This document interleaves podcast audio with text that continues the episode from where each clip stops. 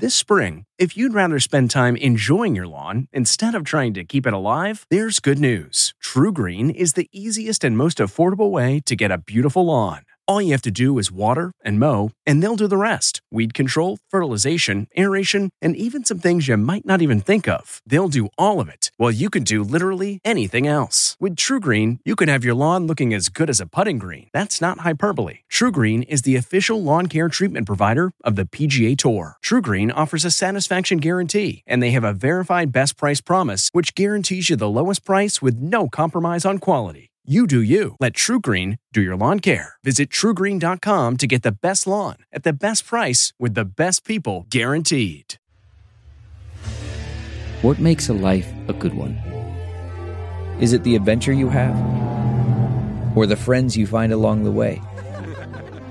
Maybe it's pursuing your passion while striving to protect, defend, and save what you believe in every single day.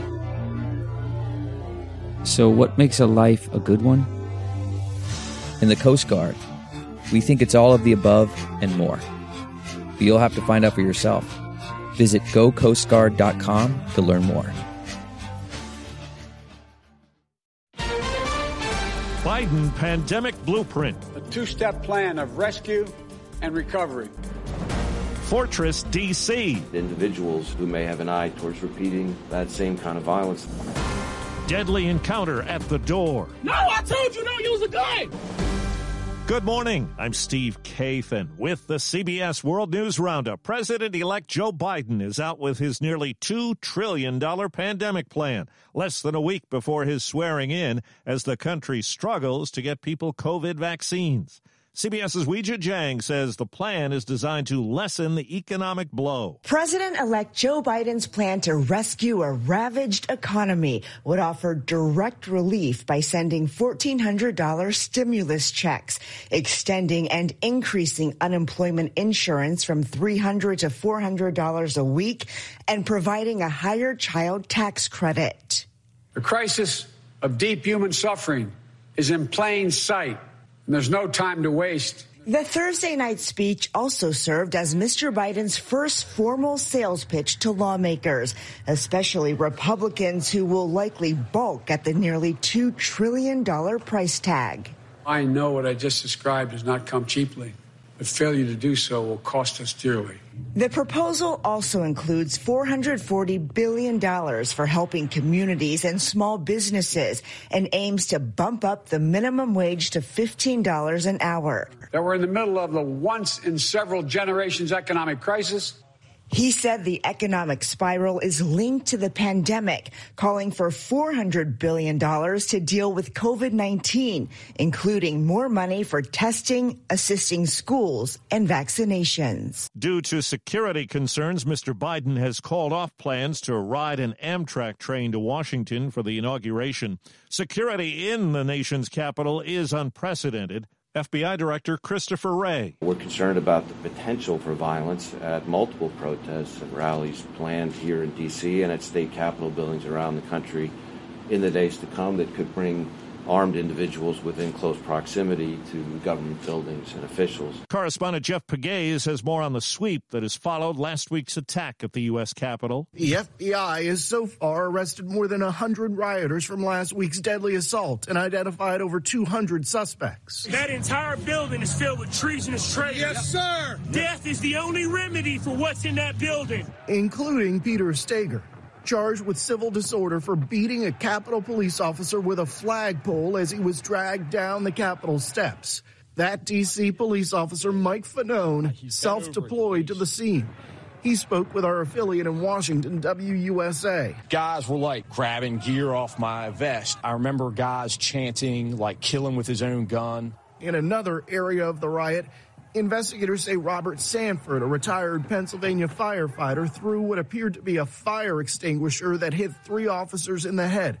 He was also arrested on Thursday.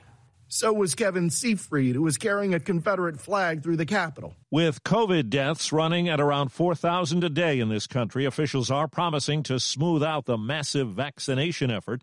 And this morning, Pfizer says it's scaling up production with a new goal of pumping out 2 billion doses this year. Correspondent Carter Evans has more from one of the states having a tough time with the virus. Inside Arizona hospitals. It is chaotic sadness. Dr. Jennifer O'Hay says it's gone from bad to worse in the ICU. We don't have enough doctors and nurses to take care of all the patients. After a sharp summer surge, daily cases and hospitalizations had declined in Arizona. Now they're soaring. Already, Dr. O'Hay says it's hard to treat everyone in her care. I worry that I won't get to a patient in time, and sometimes I haven't. What's that like? You're a doctor, you're here to save lives. It's terrible. It's the most heartbreaking thing we do. The U.S. has executed a drug trafficker for a series of killings nearly 30 years ago. CBS's Jennifer Kuiper. Corey Johnson was implicated in one of the worst bursts of gang violence in 1992 that Richmond, Virginia had ever seen. 11 people were killed in a 45 day period. Johnson contracted COVID 19 in prison, and despite his lawyer arguing that the lethal injection would cause excruciating pain due to lung damage from the infection, he has become the 12th federal death row inmate to be executed by the Trump administration after a 17 year hiatus in federal executions. A Justice Department inspector general finds the Trump administration failed to prepare or implement its zero tolerance border policy and didn't manage the fallout. The report says officials knew the policy would lead to family separations, but continued with prosecutions even when agencies became overwhelmed with migrants. The family of a man who was shot and killed by a Texas police officer during a mental health check last weekend is calling for the officer's arrest. He's now on administrative leave. KWTX reporter Katie Opperly says doorbell camera video tells some of the story of Patrick Warren's death. The video shows Warren walk out of the house and shows him as he is tased by the officer. Then gunfire. No, I told you don't use a gun! Attorney Lee Merritt is now representing the family, asking for the immediate firing and arrest of the officer involved. Quite a scene this morning in New York City. As crews in the Bronx work on a bus that careened off the road and was left dangling from an overpass. Jenna DeAngelis of WCBS TV. Video shows the MTA articulated bus, which has that accordion style center, partially hanging off the overpass. Sources tell us it appears the center part of the bus likely stopped it from actually crashing onto the roadway. Seven passengers suffered injuries. Toyota is going to pay $180 million to settle government claims that it failed to fix and report pollution control defects on its vehicles for about a decade. Can't get to Graceland in the pandemic. Two hour long online tours of Elvis's Memphis estate are now available. A $100 ticket also includes virtual views inside Elvis's jet and a walk through exhibits and artifacts in the complex. It's a sad day in the neighborhood. Joanne Rogers has died at 92, the wife of the late TV legend, Mr. Rogers. Reporter Shelby Cassesi. A concert pianist.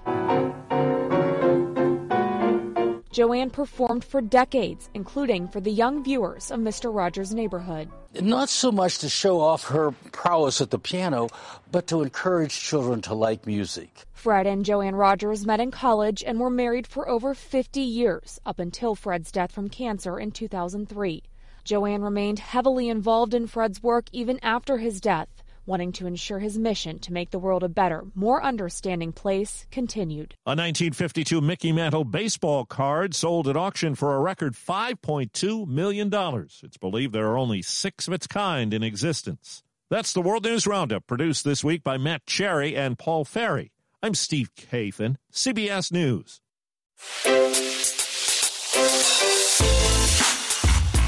Hi, this is Jill Schlesinger, CBS News business analyst, certified financial planner, and host of the Money Watch podcast.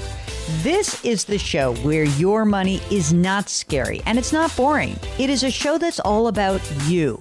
It's your questions that make it possible for me to provide unconventional and entertaining insights on your money and maybe more importantly, on your life. I'm going to be your financial coach, someone who brings common sense and an insider's perspective on how to manage your money and your emotions. And I promise we are going to have a little bit of fun along the way. Have a question from retirement to career changes to college funding? Just send us an email at askjill at jillonmoney.com. Follow Money Watch wherever you get your podcasts. You can listen ad-free on the Amazon Music or Wondery app.